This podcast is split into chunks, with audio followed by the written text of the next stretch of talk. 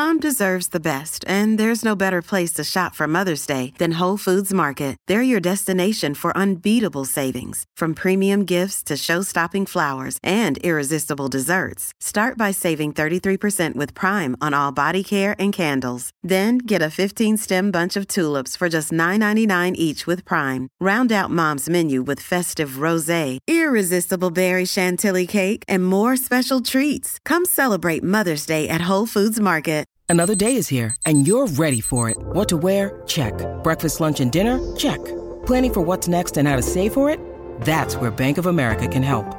For your financial to-dos, Bank of America has experts ready to help get you closer to your goals. Get started at one of our local financial centers or 24-7 in our mobile banking app. Find a location near you at bankofamerica.com slash talk to us. What would you like the power to do? Mobile banking requires downloading the app and is only available for select devices. Message and data rates may apply. Bank of America and a member FDIC. Hello, everybody. This is Marshall Poe. I'm the editor of the New Books Network. NBN listeners like to read books and buy them. So we thought we'd tell you that right now, our friends at Princeton University Press are having a remarkable site wide sale. You can get 50% off books, including ebooks and audiobooks, with the code 50, F I F T Y, at checkout until May 31. You can save some real money on Princeton University Press books. I encourage you to go there and check it out. Welcome to the New Books Network. Welcome to New Books Network. I'm your host today, Laura Goldberg on the Food Channel. You might know me from my own blog, Vittles Vamp. Uh, but I'm here today, very, very excited to have Ryan Mitchell, who is the co author of Ed Mitchell's Barbecue, a book that is going to be released on June 6th. And uh, it's an incredibly impressive piece of work you and your father have put together. I know you have another co author as well, but Ryan, I, I I just need to know like what what inspired you guys to write this book? Uh, you your father's been a legend for a long time, and you joined him at his side. But what what prompted you guys writing this book, and what was that journey? Man, um, well, thank you for having me uh, again. Um, you know, I kind of uh, I kind of realized uh, that you know we had all these accomplishments and we were making our way through this industry, and you know, I knew at some point, you know, our story was going to need to be told from from our voice, from our vantage point. And uh, you know, my father turned 76 this year, and so um, you know, I really kind of, you know, we felt the time was was you know almost now or never. You know, the world was in need right in the middle of the pandemic. Um, you know, we were given the opportunity to kind of, you know, press you know, press play on um, on some things as regards to publishing. And so um, we wanted to get the story out while it could still be appreciated, you know, for for what it really is, and give it in our own words. We signed this deal in 2016, and at that particular moment, uh, the way in which it was presented to me was we were going to be able to be the first African American pitmasters to write a cookbook uh, as authors, you know, from their own story. And I thought that was a very unique, uh, you know, a unique opportunity to kind of write history and make history at the same time. And so we just kept, you know, moving forward with, with, with doing that, you know, and seeing what that process was like. And as it evolved to, you know, way, way beyond, you know, just some little essays and, you know, stuff that I was going to write down, it turned into a full, you know, a full fledged uh, you know, masterful project, you know, with a, with some help from amazing people, man. So that's how well, we got here. I, I gotta say, it's it's a really impressive piece of work, and and I know there are a lot of voices in it, which I also really wasn't expecting. I mean, I expected you and your dad, of course, um, but you know, I, I noticed that especially the book starts with a lot of different perspectives, a lot of different pieces that are by uh, uh, uh you know take different perspectives on you, your dad, the Mitchell family, um, your barbecue, and what that means, not just for the culinary world, but also the Black South, because you brought up, you know, how you and your dad are, are you know, Black pit masters and how that is something that really, you know, has defined you in many ways. Um, and if you wouldn't mind, you know, explaining what made you decide that all of those perspectives were really important to you guys in the beginning of the book? Absolutely. I mean, you know, the journey itself, um, you know, was filled with the support of, you know, a lot of different people. I mean, at its core, that's that's kind of what barbecue really is, right? It's kind of, you know, the hands and the work of, um, you know, of, of a tribe. You know, uh, you know, feeding feeding people, the hospitality that goes into uh, from the farmer to the the guys that's manning the pit. Um, you know, there's so many different relationships that make barbecue what it is. Um, we didn't want to just, uh, you know, take the platform without you, you, know recognizing and give some of the people who had as much to say as we did uh, an opportunity as well. There's so few moments, quite honestly, that uh, us as Black authors uh, get in this space, and so I didn't want to, you know, not use it to try and highlight as many, as many, you know, voices that I respected, um, at, at, you know, that I could that I could really count on. So Zella, as a co co-author, uh, Dr. Howard Conyers as well. Um, uh, Miss Lisa Henderson is a historian here in Wilson, North Carolina. She played a major part in a lot of the research that we were able to do and just track track down some some things that you know were folklore as far as my childhood was concerned. We were able to, you know, get some facts uh, around a lot of different things and a lot of different, you know, perspectives as relates to you know what my city means to the world of barbecue. So I wanted to make sure everybody had, you know, a say in in being in doing something that we could be proud of. Well, what one of the things you just brought up was uh, Wilson, North Carolina. And I've got to say, in in a way, that was a voice as well. Uh, I felt like reading your book, Wilson kind of came alive. Do you want to tell tell listeners a little bit about Wilson, and then then I'm going to want to take a step back and really have you talk about your dad for a bit. But but I'd love to get in your own you know words. You know, Wilson. Yeah, Wilson, North Carolina. I mean, you know, that's my hometown, that's our hometown, and we wanted to make sure that um, it did have a voice, and you know, specifically, it had a voice that represented, you know, a minority perspective on, you know, how we had to, um, you know, how, how we lived here and, and things that were important to us here. Uh, barbecue was a huge, you know, economic factor. First is tobacco. You know, Wilson was one of the largest exporters of tobacco and or um, you know in the country for a large part of the you know the 1900s, um, and then we got into you know some of the some of the uh, suburban areas, the outskirts of Wilson. You know, a lot of the major hog farms begin to set up and take place uh, in counties that are just you know maybe no more than 20 30 40 50 minutes from us um, so it, it has a Wilson has a very unique proximity to Eastern North Carolina. Like we're, we're mm. not necessarily, um, you know, we're, we're an hour from Wilmington, so we have a connectivity to, you know, the the beaches and seafood and the ports, you know, um, of, of, of, early settlers and, and, slavery from from that point in time. And then we kind of, you know, are close enough to the middle of the state uh, to where we can kind of have some access to the capital, which is Raleigh, North Carolina. So um, you know, Wilson had a very unique geographical perspective from the coast to the middle, uh, you know, parts of North Carolina, and telling a story through through a lot of. We were on the Chitlin circuit for a very long time for some of major artists, you know, that came through here way back in the day. You know, Sam Cooke, all the way down to you know all the blues singers, and you know, my neighborhood that I kind of grew up in was, uh, you know, we. Uh, you know, a lot of the boarding houses that some of the muddy waters and, and all these blues guys that would come live in for you know portions of the day. Um, you know, it's just a, you know a very unique history and uh, and a place uh, that a lot of people don't know about.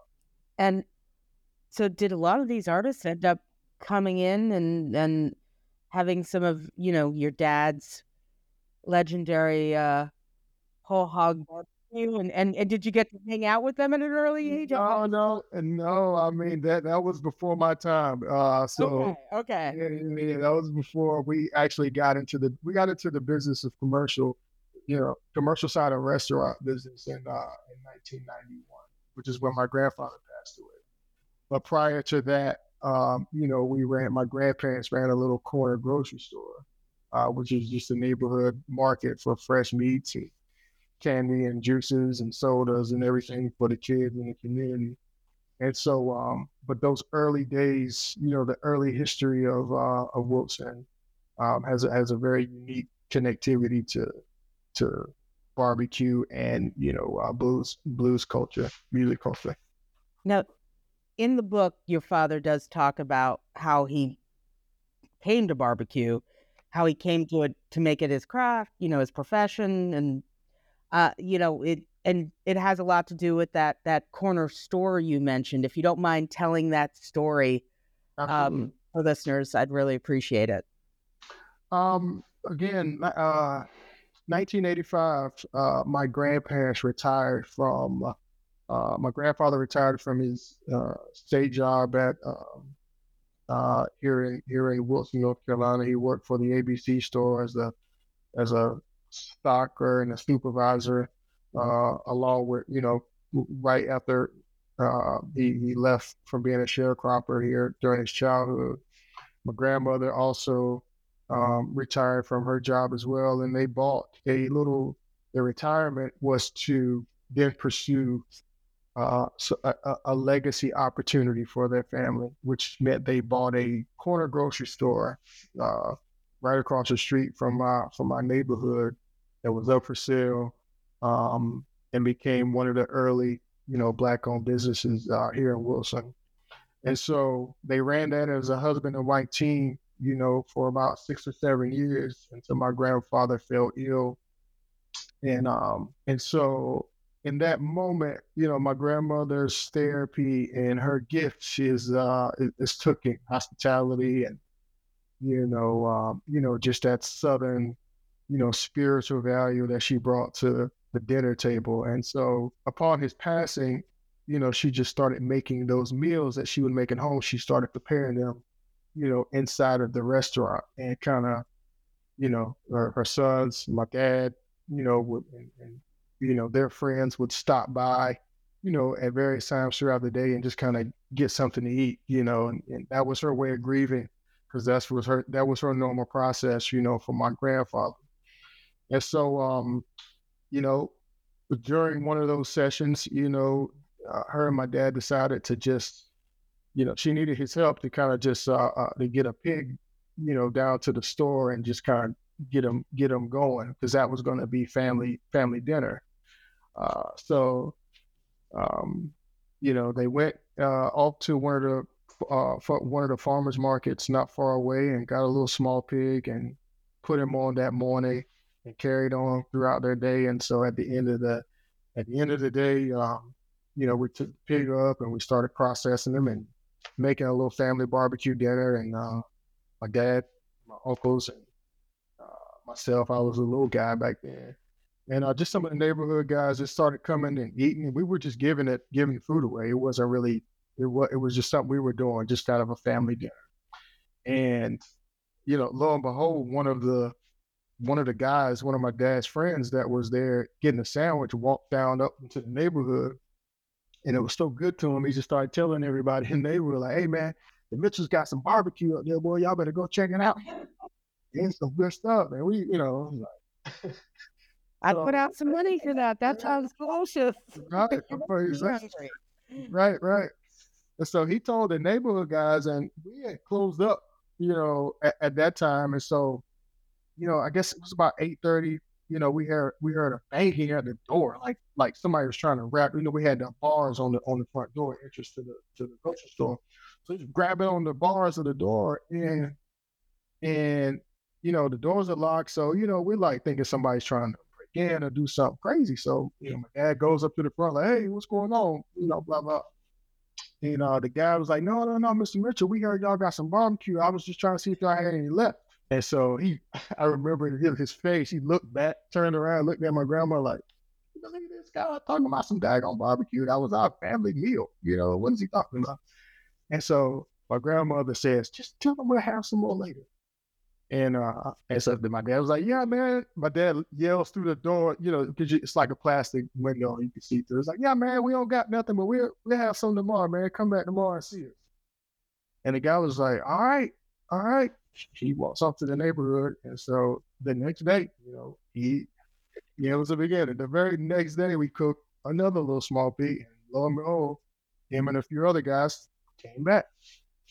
And so, shelf by shelf, piece by piece, you know, one little piece of equipment by the other, we started converting what was our little grocery store into a little grill that kind of made, you know, some some southern favorites, you know, you know, hot dogs, hamburgers, barbecue, and then we started introducing sides, you know, collards and green beans and you know, kind of dish by dish, day by day, we turned it into Mitchell's uh, barbecue. And uh, you know, it's just it, it's just one of those stories to where you never would believe it if you didn't see it because it wasn't.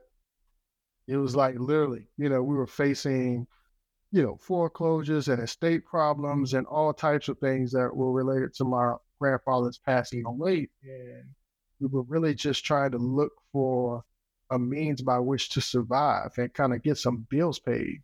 You know, it wasn't it wasn't just uh, oh we just really feel like doing this. You know, it's like, well, this is a skill set we have. This is something that the people want. And so we're going to tap into some ancestral gifts here and just huddle up, you know, you know, huddle up, guys. We're gonna make some barbecue for the for the community and sell it. And Well, I love the line you had in the book about it, which was, "I've been baptized in East Eastern North Carolina whole hog barbecue since I was eight years old." know, yeah, absolutely. Yeah, no, I mean, so I mean, the way you talk about it, it's it's you're you know, you're rhapsodizing. There's no question, but I also found it fascinating. You actually didn't go into the business initially. Initially, you were in finance. I believe you were at Credit Suisse. Yeah, I was at Credit Suisse, man, for uh, 11 years. I was in commercial banking, uh, commercial and investment banking. Um, Where did that come from, and, and how did you get back to Wilson, or was it well, to Raleigh Durham? I'm not sure. yeah, yeah, it was, um, you know, you know, growing up as a kid, you know, like I said, I, I've been seeing barbecue and, and around food and the restaurant business and the work that goes into it since I was eight years old. So, you know, my dream was to be playing football and going off to college and, you know, going to school and doing some different things with my life because at that moment, through all those moments, you know, you know, you couldn't have told me that what we were doing for me was going to be changing the world. You know, like, um, you know, we're we're we're just cooking food. You know, and so, um, upon graduating high school, I, I um, you know, I took a you know the route of playing football down at East Carolina University, and I went on to pursue my degree, and I thought that was going to be my ticket, you know, away from, you know, what I thought was, you know, jobs and, and, and a point of life, a way of life that I just kind of wanted to outgrow, you know. Uh, I was anxious to kind of get out to the world and see some different things and live in a different place and just kind of just, you know, grow my career and grow my my perspective on, you know, just life in general. So I was fortunate. I graduated with my degree in economics, and I was, you know, once sports didn't work out, I was fortunate enough to land a job in the banking industry, and uh, that's where I kind of, you know, hone my my my my knowledge and craft. Really, you know, just being around a lot of really smart young minds and young people that were kind of pursuing different, you know, a, a way of life that I hadn't I hadn't been exposed to. So being able to travel to New York, and I got back to um, got back to Raleigh and got settled, and you know, right around 2011 uh, the financial crisis happens, and all of a sudden, you know, it's like, hey, uh, you could take this severance package and take this layoff, or you can go to Singapore. And I was like, you know, devastated, you know. Uh, There's good food in Singapore, but it's a little bit a little bit far. Yeah, a little far, man. Like, look, I wanted to get away, but I didn't want to get away away.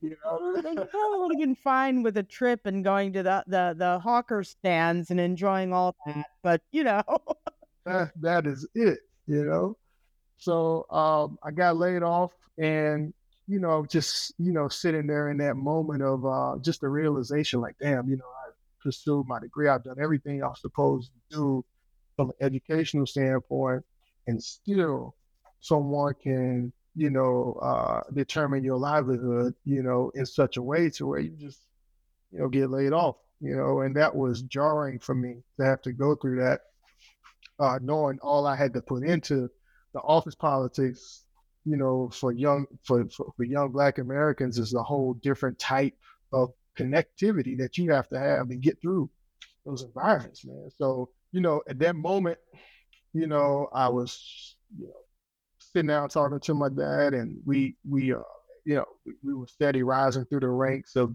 notoriety as far as him being known to be, you know, a master of his craft in the barbecue business, and I was still, you know, in the business, but I wasn't in the business full time. I would come home on the weekends and make sure things were okay, and he was kind of you know, living in the 21st century and not writing stuff down on a piece of paper, you know, showing them how to use a computer and spreadsheets and things, things of that nature.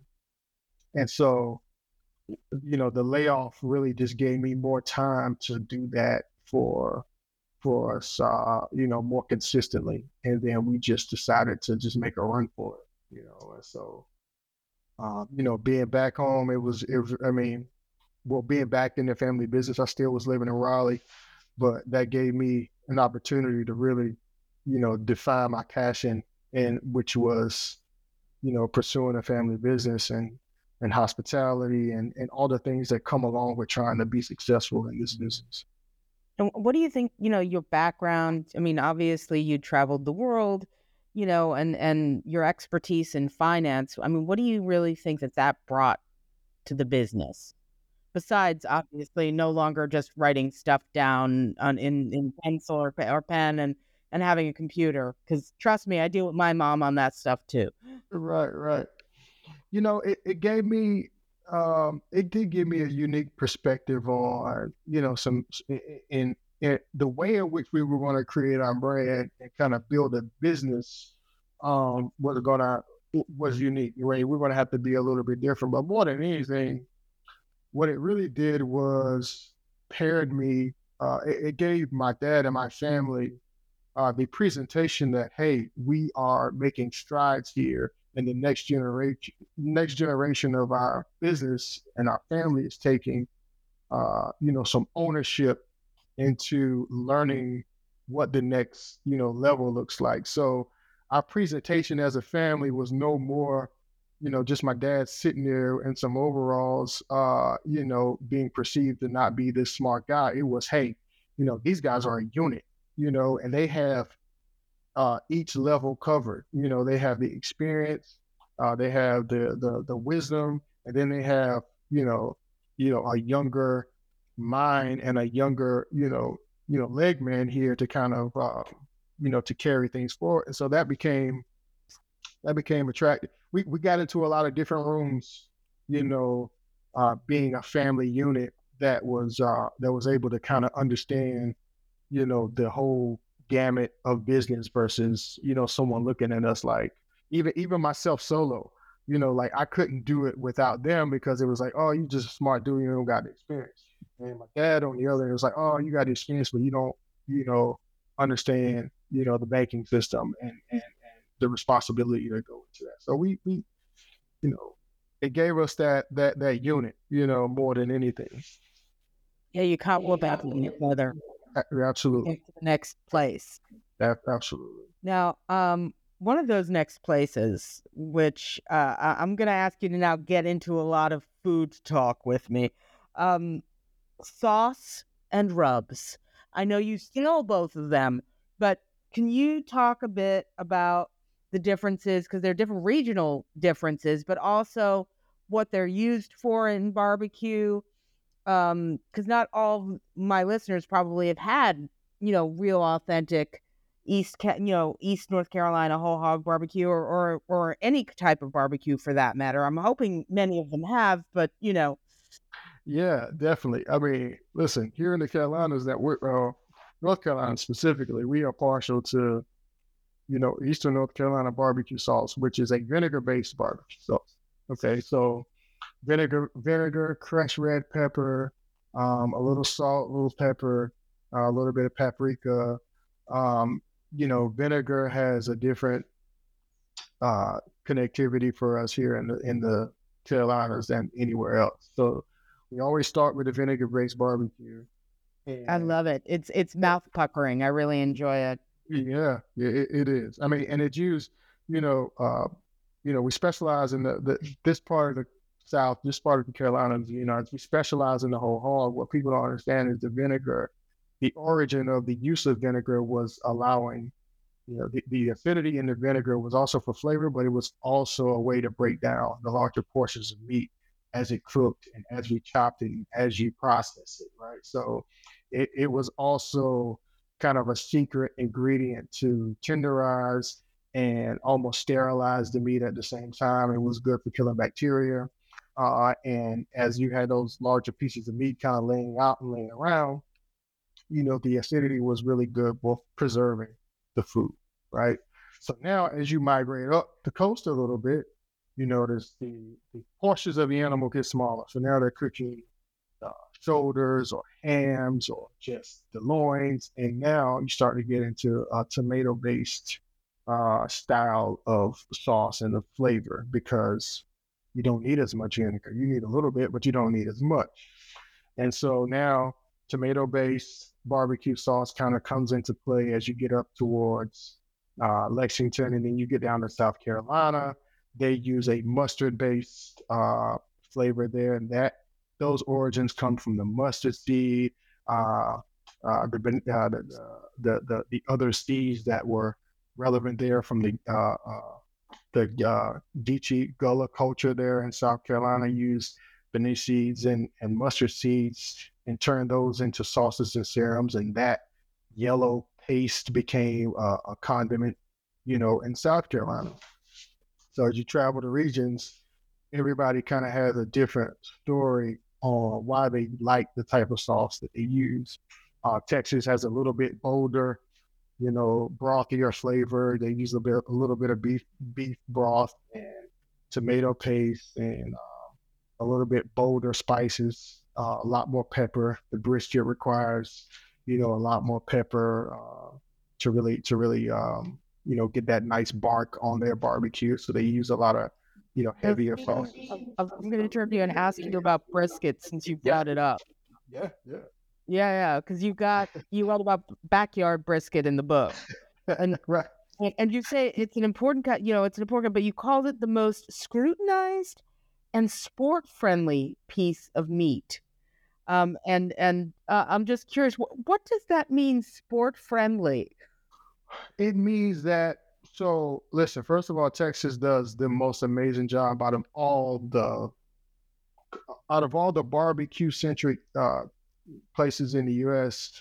Texas outmarkets everyone because they have used the cow, the cattle, and particularly the brisket as a means of inviting backyard heroes to compete and to participate in what are you know sport competition barbecue and so the brisket is one of the most difficult pieces of meat to kind of conquer uh, amongst uh, the the championship realm or the the competition side of barbecue. So, but here in the Carolinas, you know, we didn't use bar- we didn't use the brisket as um, uh, a, a, a, as a competition piece of meat. You know, we cooked it to eat, and it was a lot of times it was ugly. You know, it came out very good, but it wasn't like the most visually appealing thing you ever saw. And so, you know, as you get up around Texas and you get up to these other areas, you know, the brisket is a huge, a huge, you know, notch on your belt amongst the competition circuit. That's how a lot of guys really get into the game. Uh, the smoke ring and the appearance and the right amount of oxidation and the injections that go into getting the brisket, you know, uh, a, a, the perfect visual test as well as how it tastes. There's a lot that goes into mastering the brisket. And so, yeah, it sounds like it's art and science. It's art and science as well. And so, but it's it, it's uh, it's brilliant. You know what I mean? Because everybody in the world, uh, everybody in the you know around the country, they talk about brisket, brisket, brisket, and they and, and it dominates the conversation, you know, in barbecue because it's like the piece of meat that you have to master in order to be considered, you know, a, a champion. Yeah, one of the best, you know. And so, um, but around here, you know, we cooked it just to tear it up and make sandwiches out of it. We didn't cook it to be scrutinized visually by a judge. Got it. So, Got know, it. That's what I mean. Well, I, I, you know, speaking of something being uh, scrutinized by a judge, there was a, a, a recipe in the book that um, was a shocker that I can't imagine is ever um, part of of uh, any kind of sport, um, which is smoked tofu burnt ends. I just it was I it, my jaw dropped. I mean, uh, what the? Yeah, yeah, yeah, man. Listen, it, it's a thing, man. And I tried to figure out how I was going to give that nod to my uh, vegetarian barbecue crowd and that's and that's uh, that you know it, it was one of the best selling items on our menu and you know we take the brisk we take the tofu and we kind of chop it up like a piece of pork belly or burnt end off of a brisket smother it season and sauce and we smoke it on the put it on the grill and smoke it and you know and, and it turns into like one of the best it turns it, it turned into a bestseller by you know our, our quote unquote vegan barbecue crowd. You know, I try to show them a, a little bit of love here in this book. I didn't I didn't go as far as doing the jackfruit barbecue, which was uh, uh, another, wow another highly, highly requested item that I put in here too. But I said, nah, I can't go that far. I can sell it to you, but I, you know, I, will let I'll let somebody else tell the world about the jackfruit. Bar. Yeah, well, uh, I mean, I, I was I was definitely uh, surprised by tofu burnt ends, but now now I'm realizing you might have won an award for it, if not several. Um, at the very least, the hearts of of, of many vegans. man, they they they are you know you got to embrace them, even if you don't agree with everything well, I mean, if we're going to go just strictly vegetarian as opposed to vegan, you have a lot of other things in the book for them. I mean, one of them, and I know you say this is one of your favorite things to eat, is deviled eggs. And they're my kryptonite in terms of making them. It's only recently, and I love cooking, I'm an avid cook. Only recently that I, have gotten to the point where I'm able to um, boil eggs, you know, hard boil them and get the the the um the shell off really. The shell off without tearing the without tearing up the, the casing. Yes.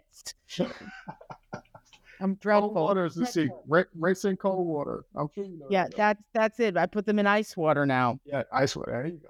There you yeah. Go. Yeah. So, I'm, I'm I mean, do you ever do variations on your deviled eggs? Because I also went somewhere recently where they did, they actually smoked mussels and put a smoked mussel on top. Oh, oh yeah, oh yeah. We do. Um, um, the the the, the fan favorite is the uh, like the pork belly deviled eggs. So we do like the oh. cuts of oh. pork belly and put those on the deviled eggs.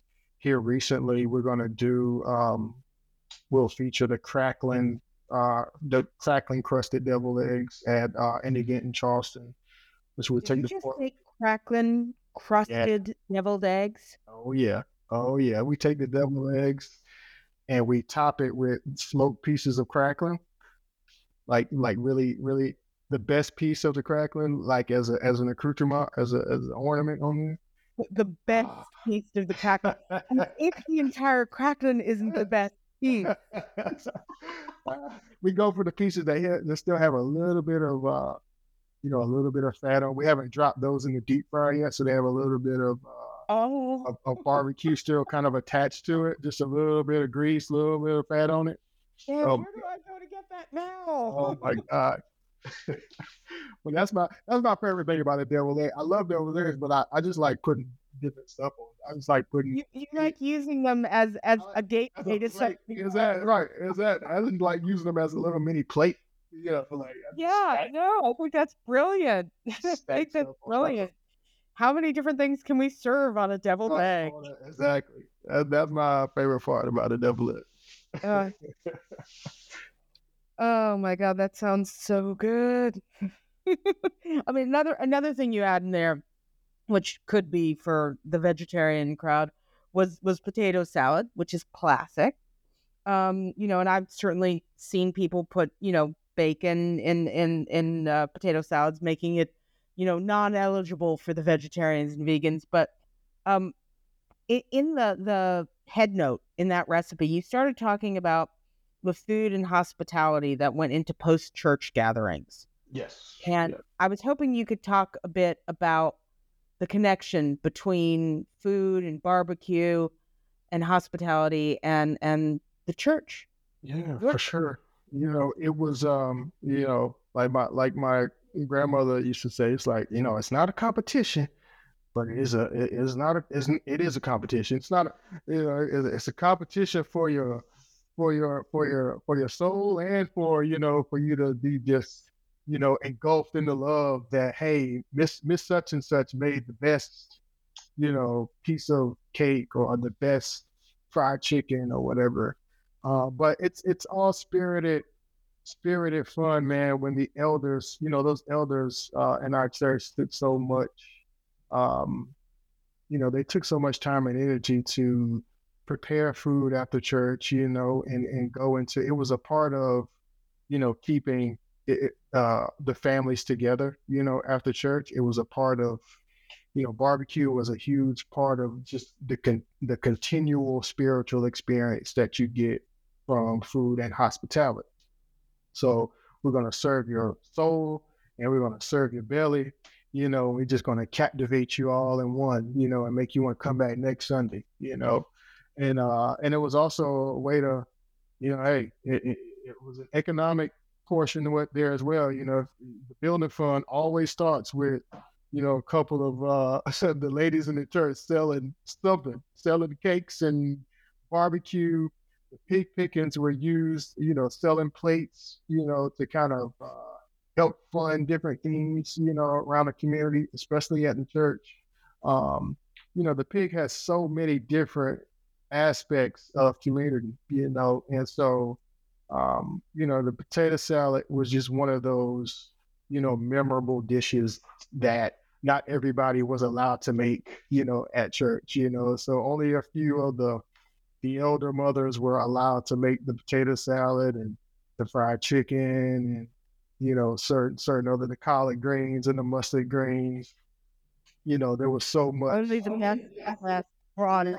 Yeah, only the best of the best, and you got chosen, you know, to be in charge of you know any of those side dishes, you know, you know, you know that was the eldest of the mother who took it, who took it very seriously. You know, it was, you know, it, it's so amazing, you know, because they took it, you know, it, it, it was the nourishment for them. You know, like they looked at cooking food and feeding you as as uh, as a crown of nourishment. You know, it's like they didn't, you know, it wasn't it wasn't anything other than I want you to know that you know I care enough about you to make to give you my very best effort, you know, in just food that I'm preparing for you. And uh, that that meant a lot. You know, you know, we're trying to, you know, keep people involved and, and, and keep and keep their spiritual lives moving, you know, um, in the right direction. You know, uh, you know, the food and food and black church culture went hand in hand uh, when I was growing up. Well, besides the pig picking, you also talk uh, in the book about you know the traditional fish fry, and I was surprised you went beyond barbecue in this book. There's no question. You, you I mean you got shrimp and grits in there. You know what what made you decide that you need to include fish and seafood in this cookbook? Um, because uh, again, you know, Wilson is um first of all, before we got into the bar, you know, the barbecue side of our business, you know, um, the, the you know, one of the number one ways by which we bonded as uh, as father, son, and or grandson, and grandchildren, uncles, and nephews in our family was to go fishing. So fishing was, you know, some communities have hunting, some you know other other different forms where fishing was our was our outdoor, you know, activity as men in our family. So, you know, Wilmington um, played a huge role. You know, Wilmington and, and certain parts of Virginia, we would travel to almost two Saturdays out of the month and get to my grandfather's favorite fishing hole. We would just fish all day and hang out. I mean, it was the best time for me as a kid growing up. You know, having to be able to explore those areas be around, you know, guys you know, just seeing the joy they got of filling up their coolers with fish and we'll get them back home that evening. And my grandmother and my great aunts would you know, clean them. And, and that was just, you know, the Sunday after church fish fry was the thing, you know, and it was all based on how well the men folk did on Saturday, you know, what, what type of cool, what, what type of coolers they brought back, you know, and so Full cooler been a really good Sunday. yeah, full cooler. They come back with their chest out, you know, like you know, like they had just saved the whole neighborhood. Fish full of cool, uh, no, cooler full of fish. Uh, so I had to include seafood because you know, uh, again, you know, uh, the, the, waterways through Wilson and through Eastern North Carolina are, um, are were, were a huge part of our survival. You know and and be and making it special here. Well, another uh, two other chapters in the book actually have absolutely nothing to do with barbecue, but have to do with the experience of having a barbecue. One being dessert and one being drinks. But I'm just curious because those desserts, uh, I'm sorry, the pictures were incredibly mouthwatering. They just, oh my god, I wanted to leap into the pages. It, you have a, a favorite among them? Um, I'm gonna have to go with my grandmother's oddball carrot cake. Um, carrot cake was my favorite dish uh, growing up. Um, because my grandmother really kind of tailored it to me. I didn't like the little pieces. I, I didn't like stringy carrots, you know, like pieces of carrots in the cake. So she would grate them and, and grind them up so so finely uh, to where I didn't I didn't even notice, you know, but it was my favorite flavor in in the cakes that she made. So the oddball carrot cake um, is my favorite dessert because again, if you go back to the discussion we had about the the connectivity to the church uh, and the and, and food culture, um, we called it oddball carrot cake because the way in which my grandmother you know, let the pastors and the other VIPs in the church know that that was hers was she would sneak in yellow uh, yellow food coloring. So the cake has a yellow icing. So it was the only it was the only carrot cake in the church with yellow icing, and that's how you knew it was you know Mother Mitchell's. You knew it was hers. That was her little tag on her on her desserts. You know, and so uh, that was just a memorable moment. Uh, Zella did a, a, an amazing job just kind of getting those stories out of her on, on little little secrets that she did. Now, you mentioned earlier about pig pickings as part of the church experience, and one of the things in the book is you actually include a playlist for a pig picking, and I'm assuming some of those stars. I mean, I saw Lou Rawls on there. I mean, I'm guessing some of these folks had been to Wilson at one point in time and and you know how, uh, you know how did that playlist come about? And also i want to know is it available on spotify?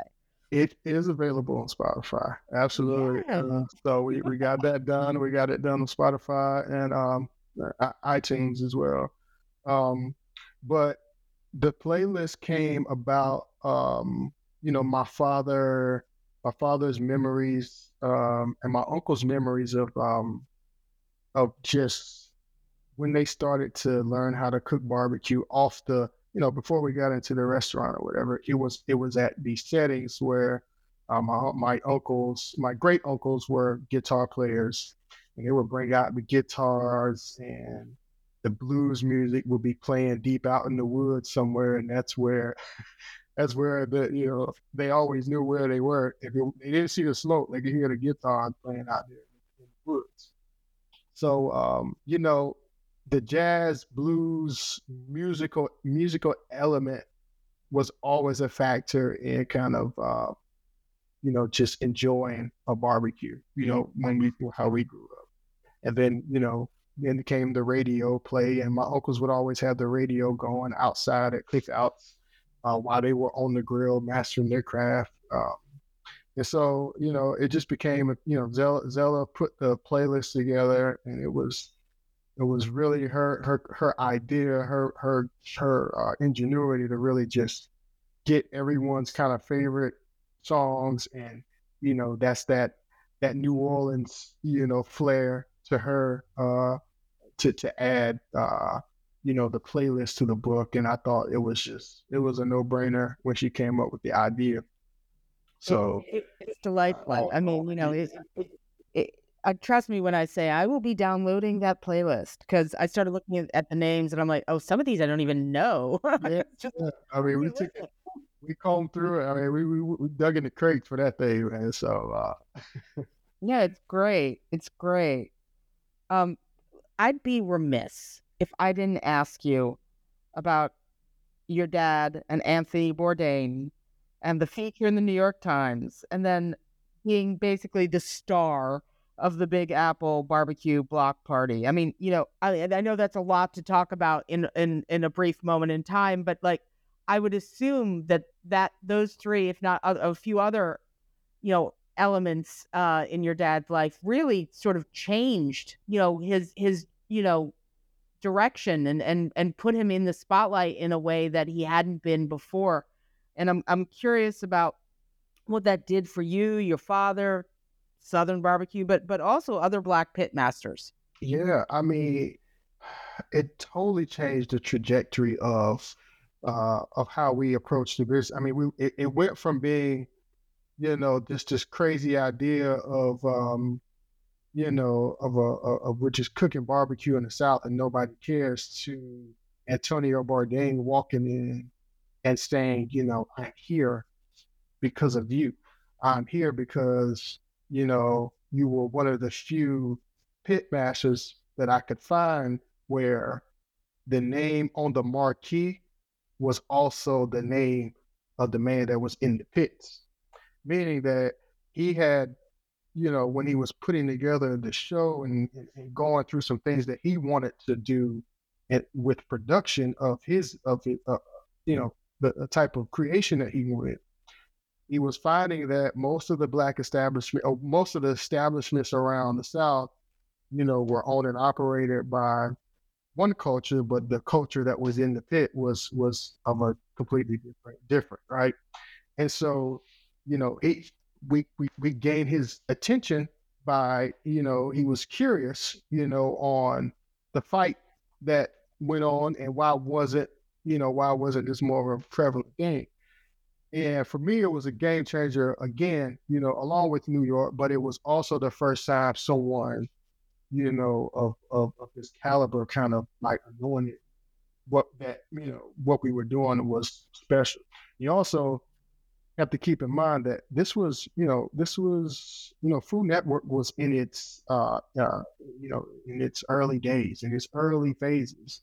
And so, you know, black culture, black food culture on TV like that was not, you know, it hadn't really hit quite yet. And so he gave us an opportunity to be on TV. But what he also did was open the door to where, okay, all of these shows and all of these things were going to be running through the South and getting all of getting all of our culture on TV. And sooner or later, we're going to need to be figuring out how, you know, to be in front of you know our narrative, you know, and we're going to have to be figuring out how to, you know, to we, we're influencing millions and millions of people, but you know, a lot of times, you know, uh, the production team, a lot of times the you know, the economic side of it is totally skewed, op, you know, the opposite direction, you know. So, um, New York did that for us.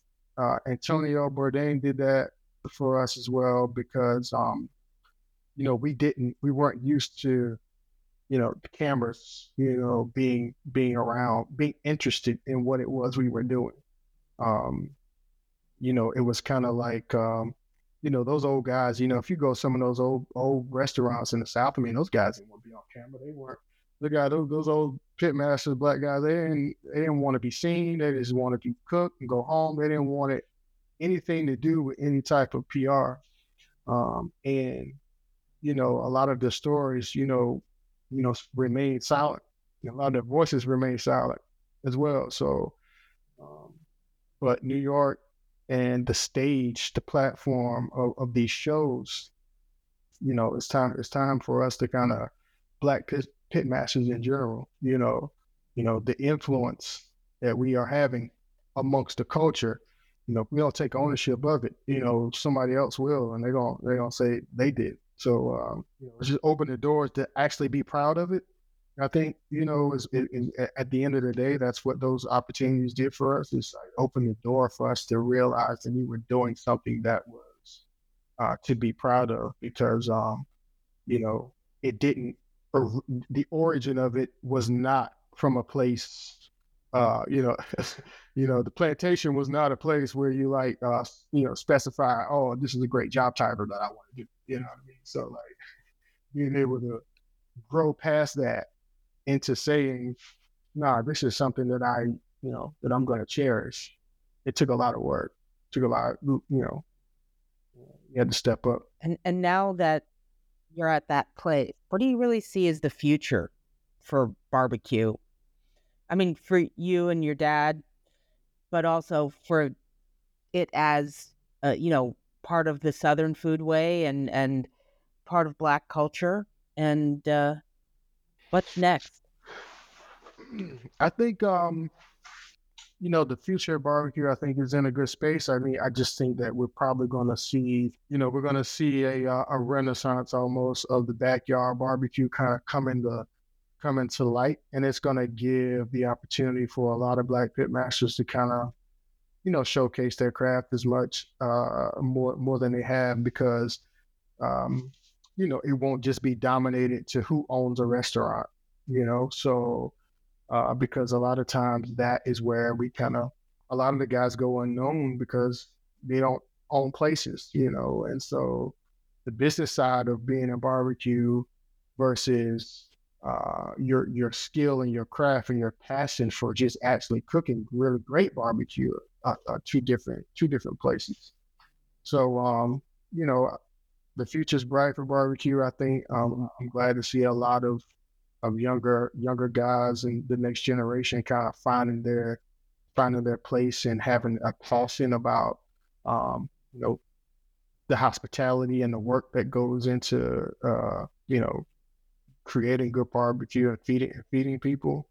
Um, so you know, I think it's in a, I think it's positioned for, you know, a lot more uh, inclusive, um, you know, platforms than what it what it ever used to be. Well, and I think this book is going to help inspire that as well. I mean, you know, a whole new generation. Hopefully, I mean, you actually provide details in the book about going into such you know geeky details as like how to to you know engineer the perfect fire.